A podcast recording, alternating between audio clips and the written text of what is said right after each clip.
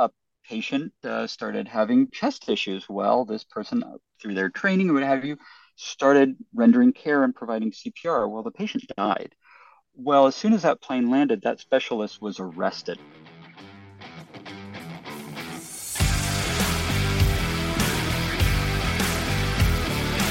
Welcome to the Circuit Magazine, the number one source of information on protection matters, the industry leading magazine for all security professionals who want to stay ahead of the game.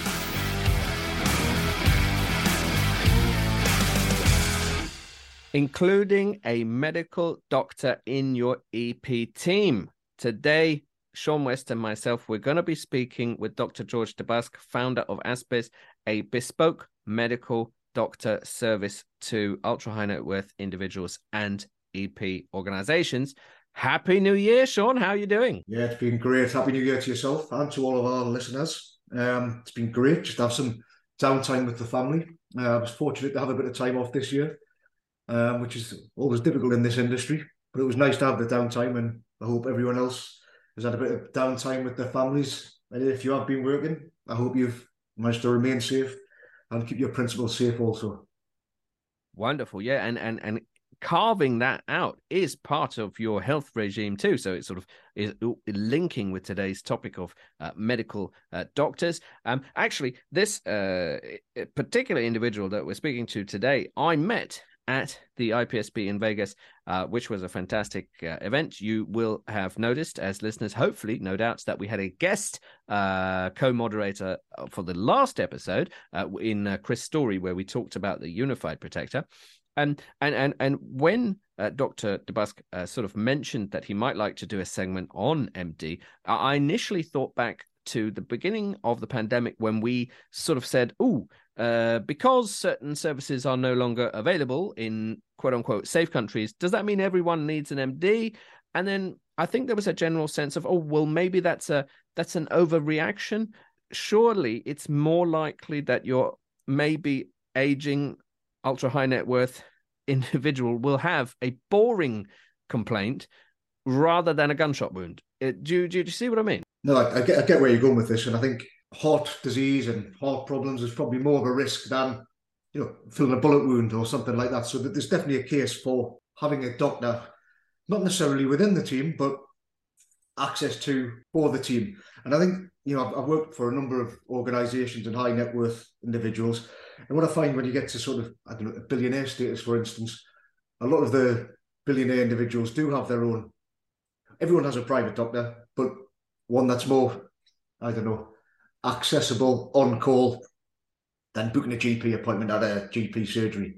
You know, they have these guys that are employed by them that know everything about their health. They can advise on you know drugs they should be taking or vitamin or whatever that may be health wise to keep them in tip top condition. I think working hand in hand with the team, I know a lot of good organisations where they'd have the doctor that's employed by the organisation, they can lay out set protocols that will be passed down to the CP team to say know, your principal has these. If, if, your principal doesn't want to share them with you direct, if there's anything you need to be aware of, you, be, you can become aware via that. Obviously, maintaining the confidentiality of the principal of the things that that's required to be kept confidential.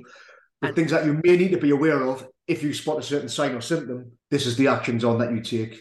Call this number, speak to me, speak to this, per- whatever it may be. So the team is more prepared and ready and have the correct access to the correct equipment or drugs that they might need. And and I guess that's the nugget. Uh, that's the that's the crux of the matter, isn't it? Because um, there there may be complaints that are embarrassing. There there there may be complaints that are private.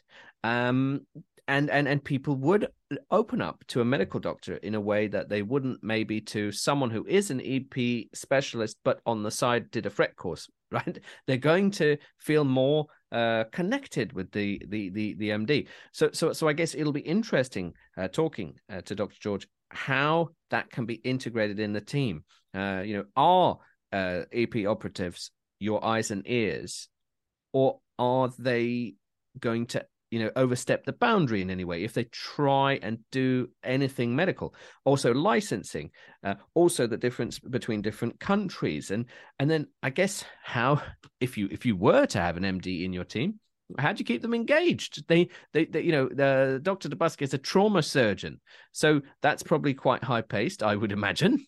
Um, how, how do you keep them part of the team? I just uh, see. I'm, I'm not sold on the idea of having a doctor within the team potentially, certainly for access to. And I think, like we said, they can be employed within the organisation. But I think doctors also need to keep themselves current with other people as well. If you have the skill field, you have to you know keep training or keep treating advising whatever it is. And if you're only working to one person and you're not getting any other hands-on experience, it's you can become complacent and out of touch with you know upcoming trends, new technologies, new treatments. Um, so I don't think they need to be on a team. It's, the same with other positions as well. You know, you can bring people in, they come to a, a set period with you, then they go in, they do another form of training, get some more skills, come back. To be in a to be actually embedded on a CP team, I, I'm not too sure great if you can have it, but I'm, I'm not sure how many teams have that. In hostile environments, you, you have your teams that have a paramedics, for instance, but a actual doctor, I don't know. Well, this is indeed what we're going to explore. And hey, this is uh, a new year, new you. I don't know, health kick uh, type episode to start off the new year. Um, it, you know, it could it could give our audience reflections on how they look at their own health. It could look at make them think about the health of their team, their principal, um, and and and generally uh, a a nice start to 2023. So, um, Shaun, uh, let's get into it with Dr. George DeBusk and let's look at the possible you know outcome of including a medical doctor in your next EP operation.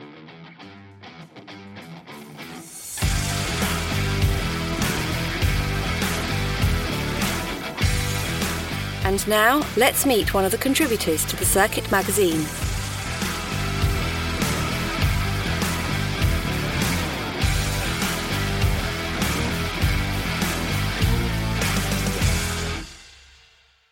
Including a medical doctor on EP operations, a big idea, perhaps one that has come to the fore over the last few years. Today, we are delighted to be joined by Dr. George DeBusk, founder of Aspitha. Uh, it's a pleasure to have you on. How are you doing? Thank you, sir. I'm doing fine. And yourself? Yes, I'm enjoying the new year. It's exciting, lots going on. And of course, it was just a few weeks ago at the IPSB in Vegas that uh, that we met. Um, but uh, but before we get into to sort of why we're talking uh, about this with you, why don't we start off with the topic itself? Um, uh, why is this a topic for EP? What what problem are we trying to solve by sort of grappling with the idea of including an MD? Sure the biggest problem that uh, I've noticed and uh, has become quite pertinent is the lack of medical oversight. What we're noticing, especially in law enforcement um, and other uh, groups, uh, that there is uh, the need to provide some sort of standard especially a medical standard uh, that we see, let's say, in the UK with the SIA and providing, let's say, FREC training or something of the sort, but that the community, the protective security community, uh, comes to expect and would adhere to uh, that would, again, satisfy everybody's uh, perspectives. Okay, so oversight and and perhaps someone to tie it all together, um, and, and we'll get into exactly how that could work in practice and and, and all the benefits. But um, all right, let's take a step back. Let's ask that question that uh, many people sort of start with, but I, I, like to start with the topic. Um, what about you? Where does where does your passion for this uh, combination come from? Sure. Uh, my background specifically as a trauma surgeon, uh, being in academics and uh, for, for many, many years, with a family background in law enforcement uh, and military. Um, I'm the only one in my family who was not in the military um, because I was told, well, you should go to school first. Well, through years and years, uh, it's going on a couple decades of schooling and then practice as a trauma surgeon. Uh, working with uh, special operations uh, groups uh, initially with law enforcement and they're uh, they're on transitioning to uh, working with special operations medical uh, specifically the Special Operations Medical Association and being an associate editor of the Journal of Special Operations Medicine, I've come to learn and know a number of different uh, security groups and protection groups, uh, both in the military uh, and both private security as well. And that's become a real enjoyment and pleasure knowing folks in this community so so so why should this be of interest to the uninitiated protector? What what should the uninitiated protector better understand? They they they, they may not have even uh, a FREC type qualification. So so so this is presumably going to be something that they need to learn about. Yeah, uh, the biggest concern that we've noticed is with folks and, and security folks, protecting folks, that are are starting to come under some level of scrutiny. Um, and there's an expectation that I've noticed, uh, and it's been, you know, uh, ever present and, and certainly increasing recently uh, in the past few years, that uh, people would have some sort of ad- medical training, whether that be basic life support, first aid. People are, are pushing around the the expectation that people have this these kinds of qualifications up to and including being able to handle any sort of emergency situation. Uh, and I'm not sure people have a good sense of what it, it entails, especially from the fundamental level of, okay, am I really going to be tasked with being the immediate first responder if there's a situation because by you know de facto they are the initial people on the scene uh, up to and including having to deal with uh, emergency responders. So, some background uh, of clinical medical uh, understanding is definitely important. And just for the context of the listener, you're an actual MD. You, you're an actual practicing MD. This is not like some sort of retirement gig for you. This is this is actual MD work. That's correct. I'm a trauma surgeon and an intensive care or critical care specialist as well, uh, currently uh, in practice. Um, Perfect. Okay. So, so, so then let's get into how this can either enrich the life of an EP, uh, you know, operator, or if they're building a team, uh, when and where they can sort of integrate uh, an, an, MD. Because we've had on the podcast before the debate between tactical medic and paramedic. Uh, in uh, fact, we are going to have uh, an upcoming episode uh, about um, sort of medevac medics, uh, which yeah. which is in itself something you know even even more different. This is one step above that. Even um, how can we get this sort of topic to the front of people's minds if we're still having a, shall we say, debate about tactical medic versus paramedic? I think it's really important to understand that the protective security community has to accommodate the full range, the full spectrum of uh, specialists, uh, including the, the the security guard at the door up to and including uh, quite advanced practitioners like the tactical medic or, or the paramedic. So at a fundamental level, meeting and uh, meeting those expectations uh, of our community is really fundamental. Without some sort of basic understanding and expectation, and a community that agrees to adhere to those uh, standards, I think you're going to continue to have a problem with providing that general those guidelines uh, to again the very very entry level security or protection specialists up to and including very advanced practitioners that may have let's say medical training uh, through the military or, or what have you even surgical training. So i think you have to first identify who we're talking about before we start adding in all the players. Okay and i i mean i suppose you're working in this field but uh, yes. Is is there much demand that cannot be filled? I mean, is this even a widespread concern that, that, that sort of people should look at? Yes. And the reason for that is because of the legal liability that is now starting to become ever present. Um, even in the military, we're seeing that it's it's difficult to be anywhere on this planet uh, that is in some way not connected digitally uh, or by some communications, even special operations teams. And we saw that last year uh, at uh, the conference. We were plugged in directly live uh, with Ukraine uh, into what was going on with some of their teams. it's it's impossible nowadays to not have some degree of medical oversight uh, for any number of reasons. One, just to have that additional uh, security uh, for the medical practitioner, again, regardless of what, what level they're at. But to have somebody say, no, I think, you know, uh, I can weigh in on the situation. They have some additional background. Uh, there are numerous companies that provide that already to airlines, for instance. That's a very common example, um, such that, again, if a situation comes up, that there's some additional level of security and medical uh, advice uh, and input that's being offered the practitioner so that they're not uh, quote unquote practicing in a vacuum or practicing at all for that matter. But, and I would, you know, I'm just sort of throwing it out there. If an MD as a general doctor, and generalist, is going to assess whether or not a patient needs specialist care, is that something that could be maybe done with telemedicine rather than send an MD with a team? Uh, because because I mean, do all MDs have paramedic skills?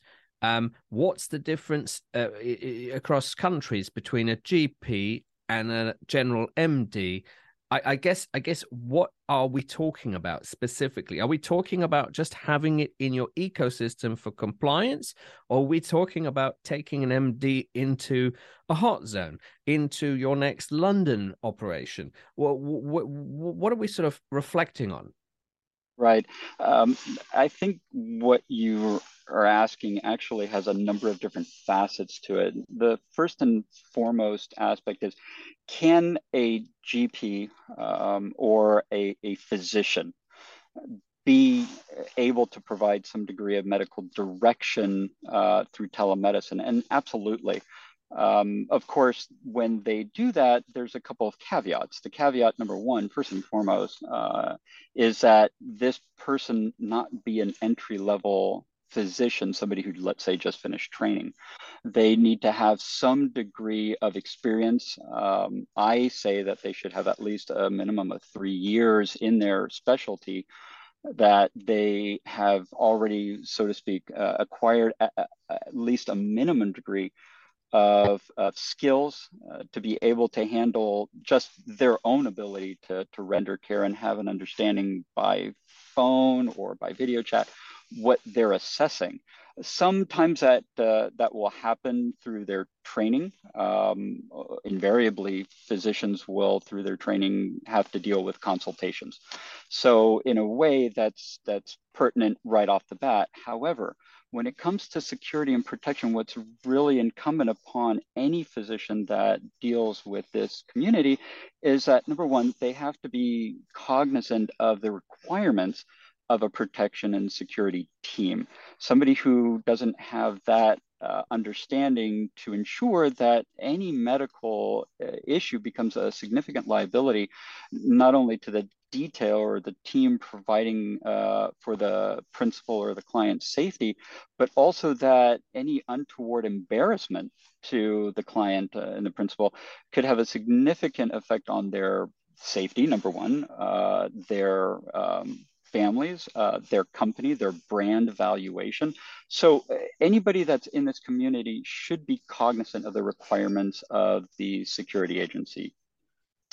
Um, beyond that, when we start talking about other facets of you know, can anybody get involved, um, well, I would I would strongly suggest that in order to do that, again, they might want to ratchet up into those levels of experience and professionalism that comes a, more so with actually having been involved and invested uh, in the community and that right now is is lacking um, for a number of different reasons, which we can discuss. But my feeling is is that the medical oversight and those physicians who have been involved in the past, I heard at the CPC a myriad of different stories from different uh, agency owners, which unfortunately embarrassed me as a physician because I, I can understand that the level of competence, their uh, experience,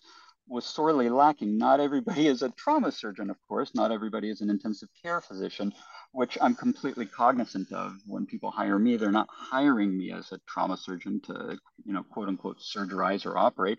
What they're hiring is somebody who has insight, who can actually interface with the client's GP, uh, up to and including uh, their subspecialist. Uh, we see, and it's my experience, that I deal with a lot of, let's say, orthopedic surgeons.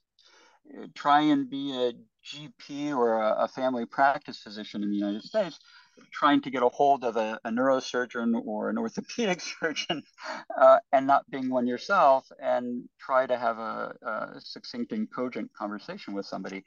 I find that, again, you're trying to establish the full spectrum of care for a patient, not just be reactionary and deal with, well, whatever just seems to happen. You're actually trying to provide for any eventuality, but also have the experience and wherewithal to know that there's a lot of things that come with a security detail the entourage, their family. I've heard of stories of the client having uh, a a, a, teenage daughter in the family who didn't tell their family that she was pregnant and being on uh, uh, in, a, in a private aircraft uh, 20 30,000 feet up in the air and then having an issue. So again there's a lot of things that come along with that that need to be taken into account. So and I guess I guess that paints perhaps a different picture from some of our um, you know, I mentioned paramedic versus tactical medic debate because it's not about oh dear, there is a bullet wound to patch. It's not oh dear, there is a tourniquet to apply. Although maybe that could happen, you know, that that, that could happen. It's much more likely, maybe I put to you, uh, my principal is uh, in advanced years, or my principal has a uh, a specific requirement anyway. It's much better that someone comes with them because that could flare up. That could be an issue.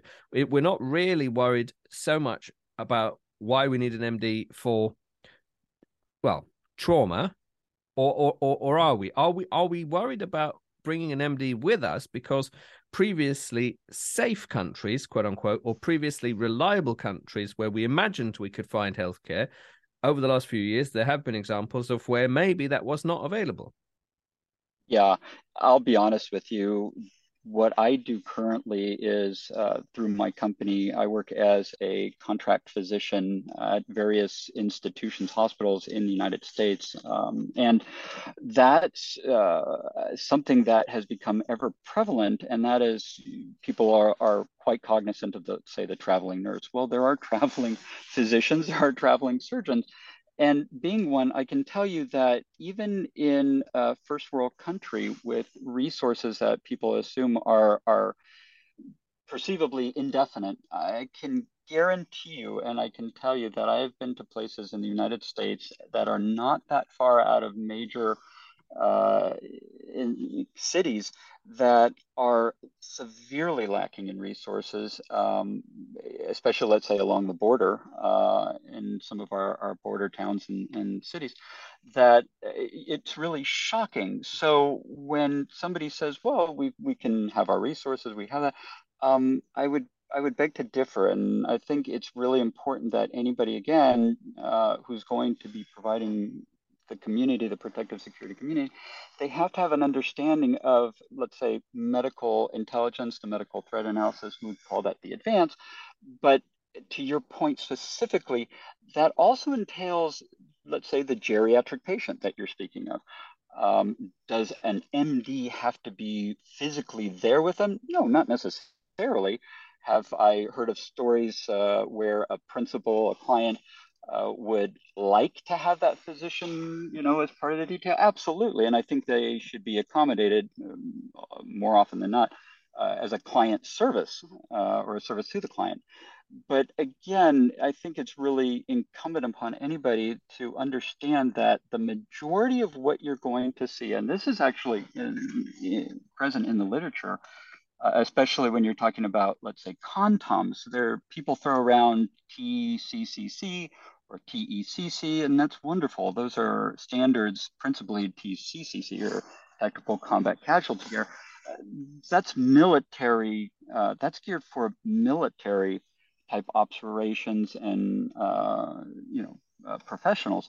But when it comes to civilian, we're actually talking about uh, TECC, or more specifically, that I see for law enforcement, that's CONTOMS. Um, your your listeners may not be familiar with it, but that's the counter narcotics uh, program mm. um, that is again specific uh, to more of the civilian, let's say, law enforcement, and that's where people have to understand what we're we're discussing here the majority of what people are going to see out there are actually going to be this quote unquote, you know, non-trauma situations, you know, the, uh, the primary medical conditions uh, that people have that start to bear. One of the good examples that I like to give is uh, the patient with Crohn's disease or inflammatory bowel disorder. Uh, these people unfortunately have uh, very, very, you know, um, it can be a serious condition but let's say they they may be defecating you know blood. It's like okay well that could be a bit of a problem and that could be extremely unnerving to a detail that if they didn't know to expect it or didn't know what the, they were in for they might that might cause a lot of problems for the security team. Um, and really what it entails is just a little you know uh, preventative maintenance some you know foreknowledge uh, that oftentimes I find the principal too embarrassed mm. uh, to provide, or the security team to specifically ask for. And as a physician myself, again, I'm able to bridge that divide and say, listen, I'm here as an asset. I'm here to provide additional safety uh, for you, let's say. Um, can you give me a little bit more information? I'm not as worried about the stabbing or the shooting. And, and let's be honest, uh, any any situation with a principal that has gotten to that point, um, things have really gone sideways, and that really brings up questions as to what type of preparation the security team has provided. If indeed the the principal or the client, the entourage, or whoever is now under threat of uh, getting shot or stabbed or, or blown up or, or what have you. So I think it's important to understand the expectations, as I mentioned at the beginning. Yeah, that's a that's a good point, and it paints an important picture because maybe there are some, you know, pay, uh, principals in advanced years, or maybe with you know entire family entourages that go into a hot zone, but I don't hear about it. Um, and maybe right. there are some that that will come under fire, but it is maybe the more mundane, the more embarrassing, the more uh, long-standing uh, issues that you have to deal with. Correct, correct, and that's that's a lot of what I deal with. Um, one of the things that uh, I ensure I have the ability to uh, to do is, as you mentioned before, uh, provide uh, a digital presence, uh, mm. whether that be telemedicine or what have you. But it even comes down to the medic, uh, the electronic medical record system that I employ uh, through our company, um, digital prescriptions, being able to, if necessary, provide direct medical care, because that's one of the things a lot of physicians also don't do. I've noticed that many of them are quote unquote absentee landlords, as I like to uh, call it, because when I'm in the trauma bay or something of the sort, and I have teams coming into me, I'll ask them, well, you provided this care, you uh, rendered uh, this type of treatment. You know, why? What was the thinking? Have you trained on it? You know, have you discussed this with your medical oversight or your medical director? And more often than not, I find the response is no. Um, so, you know, for myself, I have licensure to practice uh, in states across the, the US and also abroad. So if a situation comes up, uh, it's incumbent upon me to be culturally aware and sensitive, um, to understand that I may not be in a Christian country, um, so that those norms that are applied in a Western uh, mindset, they don't exist elsewhere. And that's really, really critical, again, uh, for oversight to provide that they have no limitations, also of a religious nature. Uh, um, or other gender, let's say, orientation situations that would, uh, you know, compromise their ability to to provide first and foremost that asset to the team, the security team, but also in general the ethical needs of a physician caring for a patient. Because ultimately that's what ends up happening. You're not just there to sign documents saying, oh, you've got certification to provide CPR, um, but you know there's a little bit more there to provide that additional insight uh, again from a to z. We're looking at okay teams that can't even give paracetamol for the us audience that's tylenol. So you know you'll have uh, folks who uh, uh are are uh, you know drivers uh, and transportation companies. I had a wonderful conversation there at uh, the CPC in Las Vegas um, of the needs and requirements of the transportation team. There are clients, uh, principals that when they're in the auto, they're asking for simple things like, again, paracetamol, aspirin, or what have you, and they cannot give it. As simple a thing as it is, um, they just cannot give it. So people need to be mindful. Physicians, I find that to be uh, of critical importance, that they're not cognizant of really what a team can and cannot do. And that again gets back to that liability uh, and those those legal ramifications, not just in the United States or the UK, but in again countries that have um, a different set of uh, religious norms. That becomes really really critical. And so, yeah, I mean, that is that is important because you need to get the right license. You know, I'm sure protectors will appreciate that because there's lots of places they can and cannot work. Um, But be, be maybe uh, by by way of you know utility, could we say what makes a bad integration with an MD?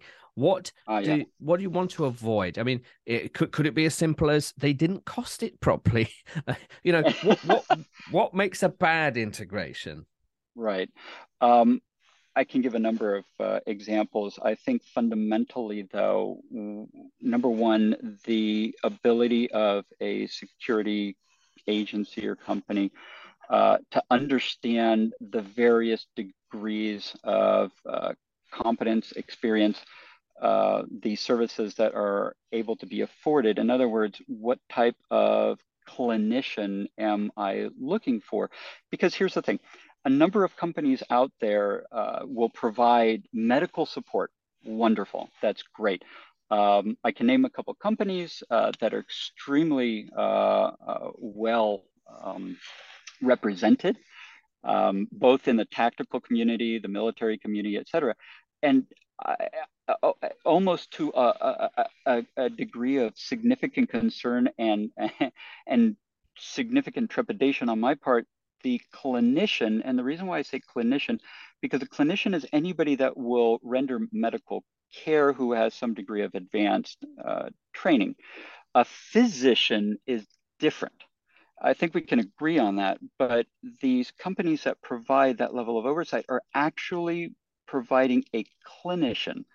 And it's happening especially in private practice groups, GP uh, offices, uh, family medicine offices in the United States. It just happened the other night. One of my clients called me and said, Well, I called my GP's office and I wasn't able to get to them. I got the nurse who's covering overnight, and they just said, Well, just go to the emergency room. Well, that's a bit of an issue because number one, they're not getting somebody who can actually directly care for them. They don't have an agreement in place. Number one, this nurse may have it, um, but she does then not have the additional experience, which as you know, her thought was, well, maybe the child, and this is a pediatric issue, um, which again, that's also a significant concern to people dealing with, let's say, a principal or client's children as part of the entourage or family, especially if it's static security and protection. But dealing with somebody who doesn't have the experience and would just simply say, well, you know, do this or do that to the detriment uh, or imposition of the client. The fact that they sent this, uh, my client with his, at this point, they were a four year old child, into the emergency room to wait there for three hours before even being seen by anybody until they finally called me and I said, just go ahead, leave. I asked a few simple questions and was able to instruct them from there. So when you contact these other companies, the question becomes, well, what level of experience are you getting? Are you getting somebody like myself that, again, I function at a standard medical director level, which is really like a GP. But the additional skill set to understand, okay, this person, this four year old child does not have a twisted bowel. Their life is not uh, under threat. They're not even at the point where they're so severely dehydrated or septic um, somebody that can have a better understanding and insight by, again, just asking a, a few questions to be able to prevent, let's say, an embarrassment uh, and an untoward event to the client, and also putting a, a significant uh, uh, wrench in the works of the security team. Because mm-hmm. that, because that's you know, just as they want to be an enabler and facilitator to their principal, so you need to you know be that for the whole team. Um, right. But then, but then I can imagine there are you know there's solo operators out there or operators that you know sometimes join one team, sometimes join another, and and they, and they might think, ah, well, you know what, I I I can barely get my head around uh, T Triple C or FREC and, and things like that. Right, right. Where can I add value uh, without being annoying to said MD? Should I should I I mean, they, they should be your eyes and ears, but where where can those eyes and ears about your principal really add value? Yeah, uh, getting back to the concept of the absentee landlord, uh, again, it's become a, a, a, bit of a legal concern now in the States. And that is number one, it's incumbent upon the medical director to directly uh, engage uh, and be able to certify and sign off that they understand the capacities, the competencies of the people under their direction. Uh, because should something go sideways, and here's where a security team, it's important for them because, again, it's not necessarily the trauma that we're dealing with. In fact, I would say that's not my concern at all. My concern is for the general medical problems that uh, a person is dealing with on a daily basis. And again, some of those CEOs and, and other folks have significant medical problems uh, that a team needs to be aware of. I think the relationship that the solo practitioner uh, that we're talking about here would have with that medical oversight, it doesn't entail, number one, a significant uh, financial burden to that person. It should not. Uh, people routinely will say, "Well, you're a trauma surgeon and uh, you're an intensivist. You're probably you're, you're, you're the top 001% of the medical world." And I would agree, yes, that's true. But again, that's not what you're hiring me for. Um, more importantly, that's not what I'm offering. um, honestly, I should not have to be engaging you uh, as a trauma surgeon because if I'm engaging you, uh, my patient now as a trauma surgeon, well, you've been shot, stabbed, fallen off height, gotten into a major crash. At that point, that's a significant problem uh, that should have, I would like to say, there's no such things as accidents. Uh, we say that in the trauma community. These incidents really, with enough planning um, and logistics understanding, should prevent. So the ability to interface with that solo practitioner and to come up with a proper advance, the medical intelligence analysis that I would then give to them beyond the sure I got your certifications, sure I can render you know wellness uh, to your program, whatever. But really it's a service that my company is providing. And ultimately my client uh, my principal client is the security team is that solo practitioner if you will. And, but, the, but the thing is you're engaged you sound excited about the work I mean, you, you, you do very right? much so. I do. It, it's it's actually a pleasure, um, and it, it, may sound anathema to some people. It's like, well, you're a trauma surgeon and, and what have you. I get that all the time. Um, in fact, two years ago at uh, at the Special Operations uh, Medical uh, Association Scientific Assembly, I had uh, a former Navy SEAL and a former Marine Corps Force Recon uh, two two gentlemen who towered over me, looked like you know brick walls, wonderfully pleasant, um, who said the, that when they heard they were meeting me, they started to bristle. Uh, I, I said, well, you know, gentlemen, uh, you're about two meters in, in height. Uh, God knows how many stone you weigh. And again, this is for your UK audience. Um, for the United States folks, these these gentlemen were over six feet tall uh, and and quite large. Uh, I'm coming out of my ivory tower, and I so I told him I said. I think the medical community, and, and again, I can't speak for everybody. This is simply my opinion. So let me put in that caveat right there. I think we've done a disservice. When I went to do training uh, as a physician, um, my understanding was that I was going to get out, and maybe it was being overly altruistic and naive, but my understanding was that at the end of it, I was going to get out, maybe go into the military uh, or uh, some do, or or help uh, with law enforcement or something of the sort.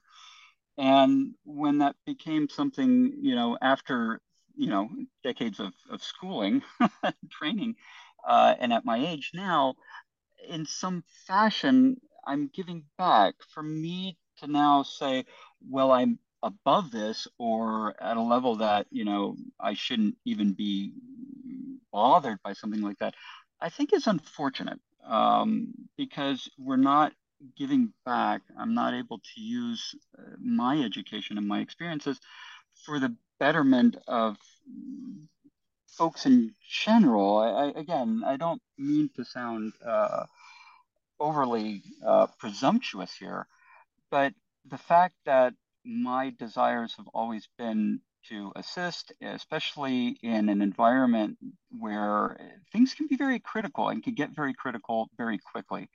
It's my forte. Uh, I don't, at this point, very few things shock and surprise me, but most people don't understand that trauma surgeons in general, and I'm not trying to put a plug in here for the for our community, but we deal with the general medical issues of a patient. Um, again, both from whatever issue they have before coming into the hospital to you know thereafter. I've been engaged in a lot of preventative health maintenance. Um, I've gone to schools. Um, to assist with that up to and including convalescence when the patients and their families um, you know have these uh, protracted uh, concerns and cares.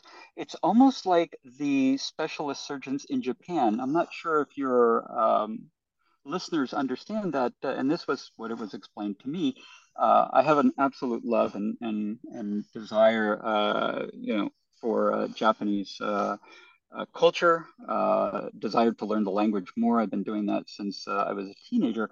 And through some uh, martial arts training that I, I did, uh, I was with a neurosurgeon, a Japanese neurosurgeon, and he explained to me that whenever a specialist in Japan uh, engages with a patient, that person then becomes the GP for them. I don't know if this has changed. This was explained to me geez, when I was in medical school, you know, uh, about two decades ago. Um, but I found it very fascinating because that resonated with me, such that here's a person who is a brain surgeon, but now has assumed care of somebody and by the societal norms is required to some degree to handle the patient's diabetes. So, as an intensivist and a trauma surgeon, I can handle any patient anywhere. at the beginning of their hospital care to the end of their hospital care, and I do that routinely too, uh, which is palliative care. So my experience and, and breadth thereof, uh, the spectrum of my capabilities, why shouldn't they be brought to bear in a community that deals with all levels of safety and security? You're talking about children, uh, the families, uh, whether you know we're talking about adults or not, this is something that really is disconcerting even to medical practitioners. The minute you say pediatric, pediatric medical problem, even if it was to say trauma, they start, you know, getting a significant degree of sphincter tone. yeah. A little, a little bit like saying anything wedding related uh, when you book a venue. absolutely, absolutely. But, but no, that's an interesting uh, reflection with you know specialist to generalist to specialist and and and and everything in between and and you know hey we had Kenji Okamoto who's our friend in Japan who he he he he he is a facilitator because EP is not quite condoned in Japan in the same way. Uh, we right. should we should we should have him back on and, and sort of try it out.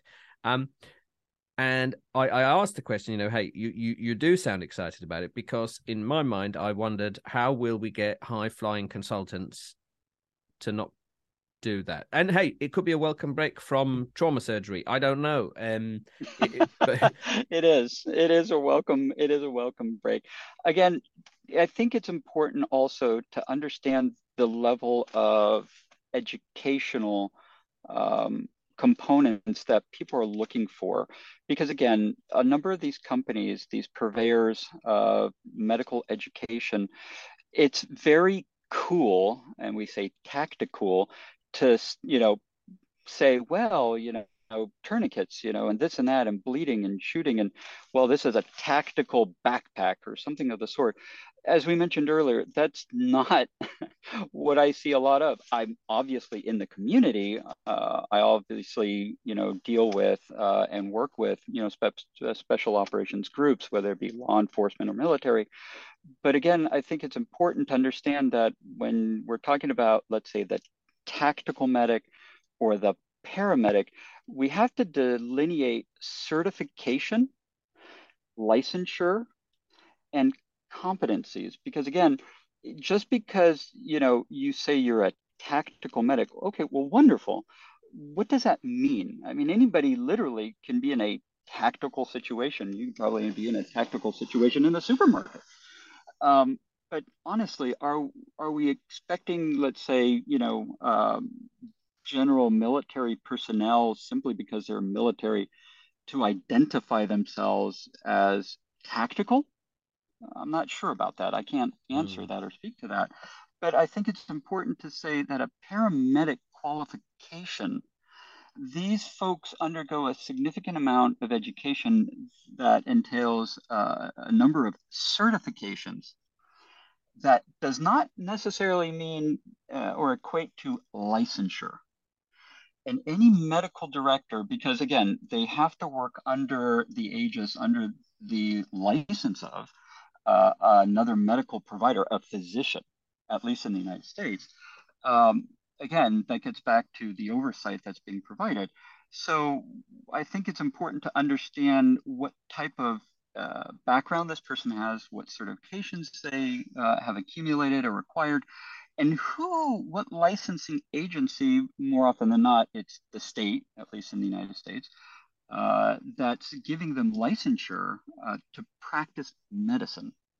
And that becomes really important because, at least in the United States, here's something wonderful um, that I've run into. Uh, another reason why I've acquired uh, licensure in a number of different states is that if somebody, uh, let's say law enforcement, uh, a specialty team like a SWAT team member, a medic on a SWAT team, has a uh, significant amount of medical gear that they uh, manage to cross state lines with.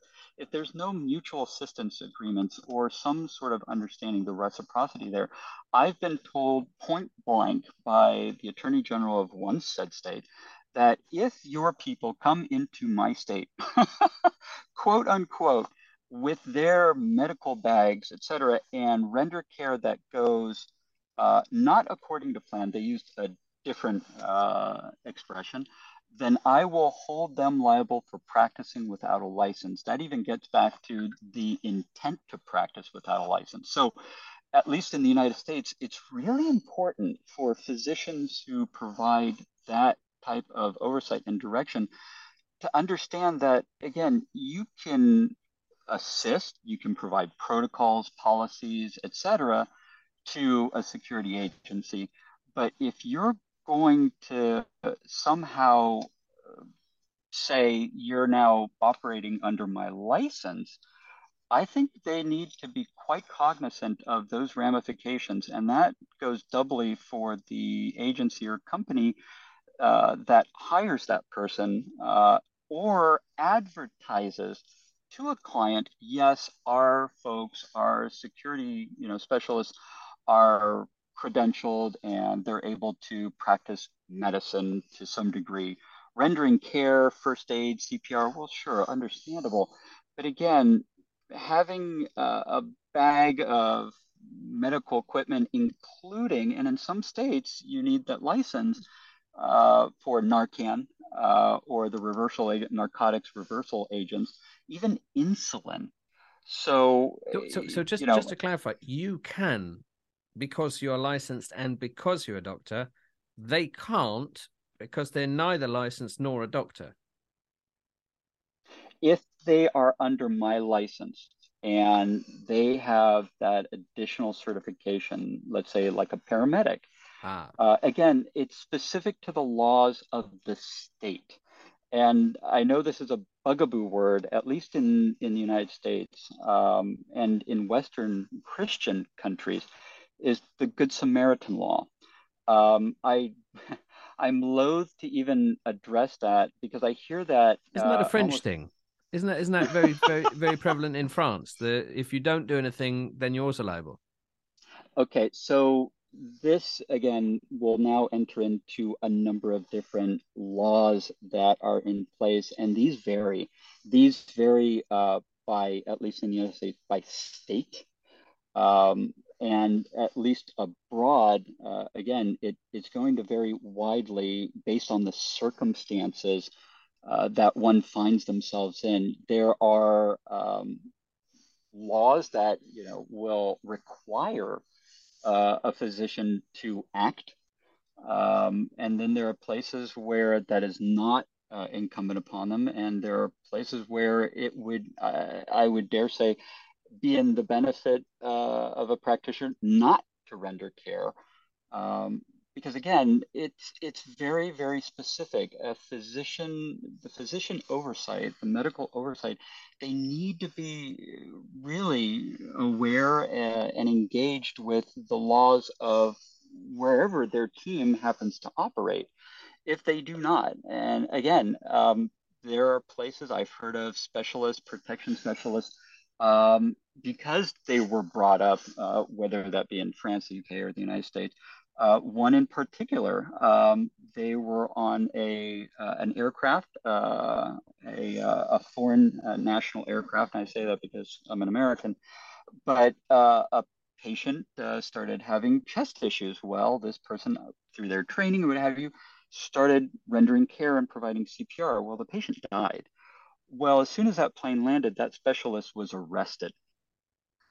Um, mm-hmm. And that's the thing that people need to be mindful of. If you're under uh, a foreign flag uh, and you decide to start rendering care, are you cognizant of what their their laws are? That again are are oftentimes, you know, in in, in many places, uh, we're talking about um, religious, you know, uh, laws that come into play. Um, unfortunately, what was believed to be the situation in this case was, well, it was the will of God that they would have this problem and they were going to die, and here you are getting involved. Well, how how is it that you deemed it important for you to get involved? Number one, to change what was going to happen, and two, how do we know that you didn't cause this patient to die through your negligence? So again, um, any team, and, and I've gotten numerous calls um, to assist with that, and that is teams are going abroad. What are the laws, what is the licensure, what can they do, what can't they do, uh, and that takes a fair degree of planning. It's not as simple as, oh, well, you know, uh, there's policies in place, guys and gals don't do X, Y, and Z. Um, you know, just be mindful and, and be aware of what's going on around you and don't get into any trouble. You, you, that that no longer flies. You, you you can't do that.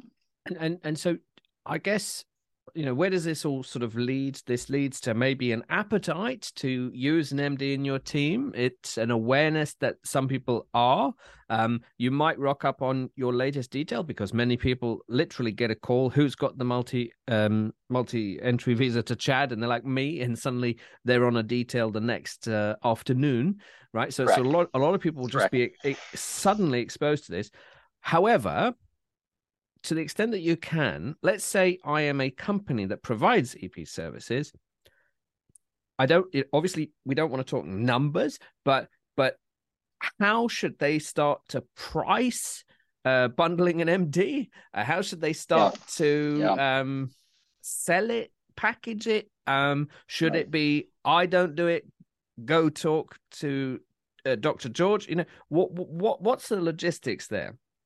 It's important to identify three major facets of what you're looking for the medical service provider uh, to offer. And that is one, do you need medical direction?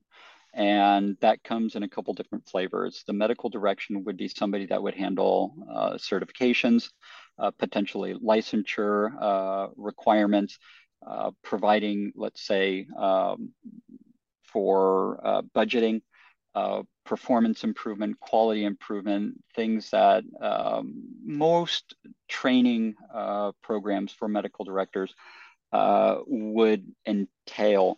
Um, it's helpful to know that if that's what they're looking for, then fair enough. That doesn't entail having the medical, uh, the physician embedded in the team. That's not what that needs. Um, so that's easy enough to consult the physician. Um, so they can, at that point, they would uh, be uh, contracted if they wanted just simply to provide those items. And that's all they do. And that's fine. They can certainly do that. Um, they can also have them, let's say, on retainer, or they can even pay them such that if they wanted to uh, to continue providing for these uh, services, um, to do that monthly or yearly or what have you. Again, I think it's important to understand what they want. If they want medical control, again, we make a distinction here because medical direction is exactly that. It's that level of oversight that provides for these fundamental things. If you're talking about medical control, at least in the United States, the Centers uh, for Medicare uh, and Medicaid, basically they identify that as care, direct care uh, that is rendered when somebody is actually en route to uh, a healthcare institution. So, in the situation here, if there's a team, a detail, or whatever that needs that that ability to call up, uh, hey, ah, you know, I've got this situation, et cetera, et cetera. You know, what should I do? Or I'm I'm about to do this, or I have done that, or whatever. That I think is the next flavor. So are we talking about being the director, or are you simply, you know, the directorship? Uh, and and again, that comes in a number uh, of, of, different uh, flavors. Uh, medical directors can also be hired to provide education my education given my level, you know, especially with all of the other uh, medical educators out there, um, what I come in at is the train the trainer. I'm looking for those medics, those clinicians, let's say nurse practitioners, physicians assistants, or what have you, uh, to train them uh, for, let's say, recredentialing to um, understand more of what it would entail uh, to for continuing education and, and, what have you. The medical directors course that uh, our company does is specific to protection and security uh, communities. Because again, you know, if you're looking at medical direction for, um, let's say, EMS, Well, that's wonderful. Unfortunately, um, physicians, you know, emergency medicine physicians, God bless them, and we're lucky to have them. Uh, again, their medical direction, by and large, is for ambulance crews. Well, protective security um, agencies and companies were not ambulance. The, the, we are not running ambulance services. Uh, again, as we understand it here now, does transportation and, and what have you entail, let's say, evacuation, et cetera, and potentially medical, uh, you know, uh, control? Absolutely. But again, for, you know, like you said, the solo practitioner or something like that, I think it's important that they don't get overwhelmed such that they're calling any number of medical service companies only to feel uh, weighed down and, and, and, you know, overwhelmed by the different things that they simply don't need and the cost associated with them. So again, understanding, do they need directorship, direction, you know, by somebody directly embedded with the team, i.e. the control, um, and or do they need something where they can have somebody interface with the client which mm. is another facet here. Um, again, I hear about it all the time, you know, that um, the principal is not giving them the information or they don't think it's important. Um, well, the problem is, is that eh, there's only so much that, uh, uh, again, a, a, protective security specialist is able to, to gather where a physician can actually bridge that gap and can go places with the client that otherwise would not be afforded without their input.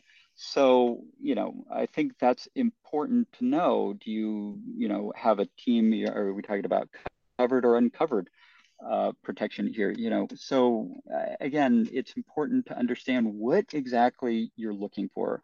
I would be very, very uh, reticent to recommend to any agency that they offer services of a medical nature without consulting somebody who, as a physician like myself, or even legal um, and insurance adjusters. Uh, I've had wonderful conversations with uh, insurance providers uh, for the protective security community.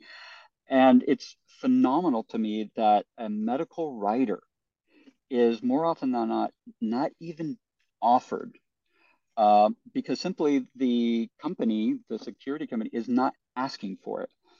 Um, I find that to be distressing, uh, disconcerting in the at, at the very least. So understanding what you need to do uh, for licensure, I mean, people have to be licensed to provide security. Well, do understand that if you're going to say something like we have medical capability, that now starts to border on okay are you practicing medicine? Are you saying that you know you have people that can practice some degree of medicine? Um, because again if you're prepared for certain situations you have a bag etc um, I, I have it on, on, like I said, I've had interactions with um, with legal counsel and, and, and other attorneys and barristers who have told me directly, you know, they should be cognizant that it, you need a license to practice medicine. And if there's an intent to practice, that too can be problematic for somebody if the situation um, becomes uh, difficult and uh, problematic.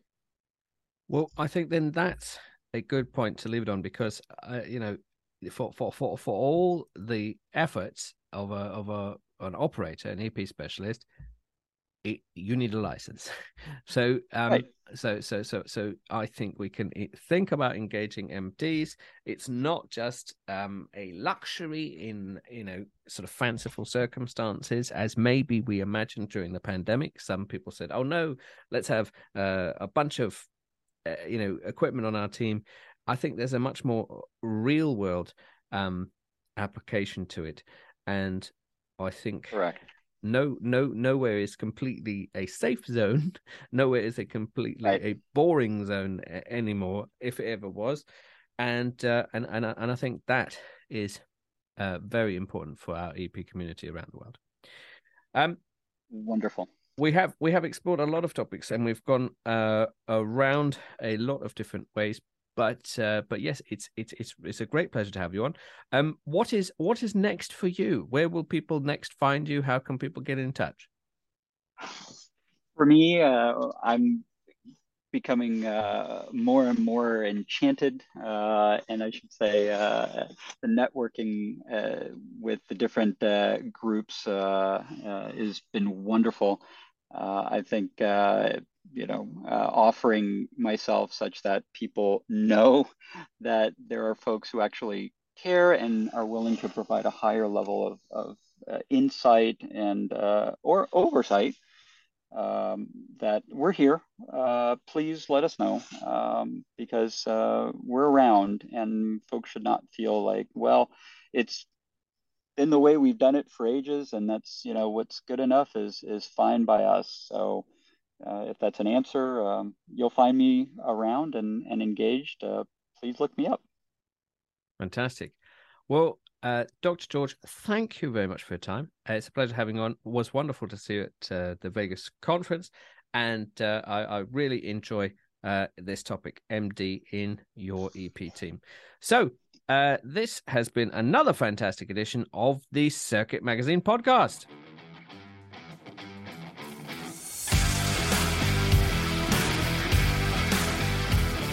Well, thank you very much, Dr. George DeBusk. Wonderful to have seen you in Vegas last month, but also lovely to start the new year, new year off with a new year, new you kind of question. Medical doctor in the team. Shaun, I know it was quite a long interview, but what did you take away from today's session? Uh, there was a lot of in depth answers there, but very interesting all the same. And, you know, if you're a a billionaire, high net worth individual, or you can have a doctor, you can have a doctor on call, right? You're not going to be going to a doctor surgery, queuing up, calling the NHS to make an appointment, like say me or you. You're going to have access to these doctors, but I guess the question was, do we have one embedded within the EP team?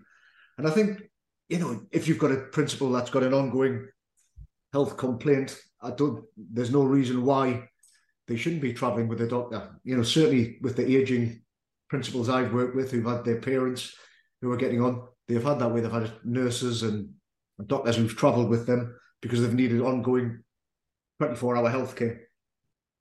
But for a you know regular high net worth individual, a doctor embedded on a CP team, like I said in the intro, I'm not so sure it's something that can be sold to everybody, but certainly as a service, you know, where the CP team has access to um, the doctor and their the doctor can write out some protocols if something goes wrong, and the doctor can keep the team up to date with any you know ongoing health changes that they may, may need to be aware of of their principal. I think for sure, you know, it, it's a huge asset to have access to a doctor.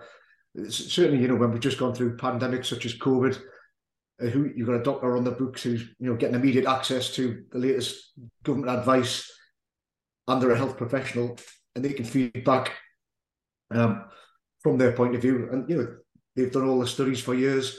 They've got mm. the correct ticks in the box. Where near you googling this information, it's not going to be as mm. we're not going to have had the same studies and same experience as what you know a doctor will bring to the table for sure. That's right, and it elevates the conversation. It gets uh, mano a mano, or I don't know, if, you know, if that's PC anymore, but you know, politically correct person with another person on the same level. They're speaking the right language. Yeah, and when you're trying to tell your principal you can't do this or you can't do that during the pandemic, you know, there's a lot of times they will listen to a doctor if it's health advice, but they're not going to listen to you. Some, some, some, someone with a spinal injury, they say, "I'm going to go caving." You're like, "No, you're not." Well, you know, I mean, try it. You know, it's just it is just much more effective if you get the right uh, the right uh, the right person. But interestingly, I don't know if I'm going to feature medical uh, technology so much this year at the CP Tech Forum on the 26th of January. See, see what I did there. Um, but I am very much looking forward to it. I know a lot of BBA, NABA, uh, and Circuit Magazine uh, subscribers, members have signed up already. Uh, we would very much like to see you there on the 26th of January at the Grand Connaught Rooms.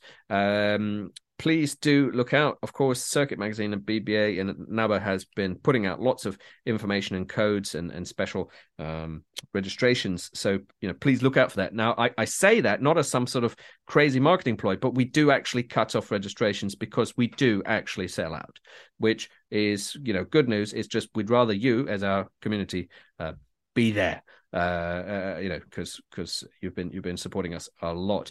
Um, it was fantastic to see so many of our listeners in Vegas. Uh, you know who you are, but you said two of you at least said uh, to me, "Hey, I recognize that voice." Um, which is enormously flattering. Uh, and uh, you, you, said some great things about the magazine and the podcast. Some of you had some good ideas for new content, new styles. Thank you. Uh, we are taking those on board. Uh, you know, it was wonderful. You actually came up to me and said, "Do you know what? This I would like to see, and this perhaps I would like to change. I think excellent that you you did all of that. Um, but uh, yeah, I think I think this is really good news. Please keep everything going with the uh, BBA Connect app, NABA Protector app, and uh, of course the magazine itself. Um, we've started the new year. We're looking forward to seeing you very soon. Um, and what a great topic to start the year with medical practitioners uh, and a new year, new you kind of look. So, from Shaun and myself, this has been another fantastic edition of the Circuit Magazine podcast.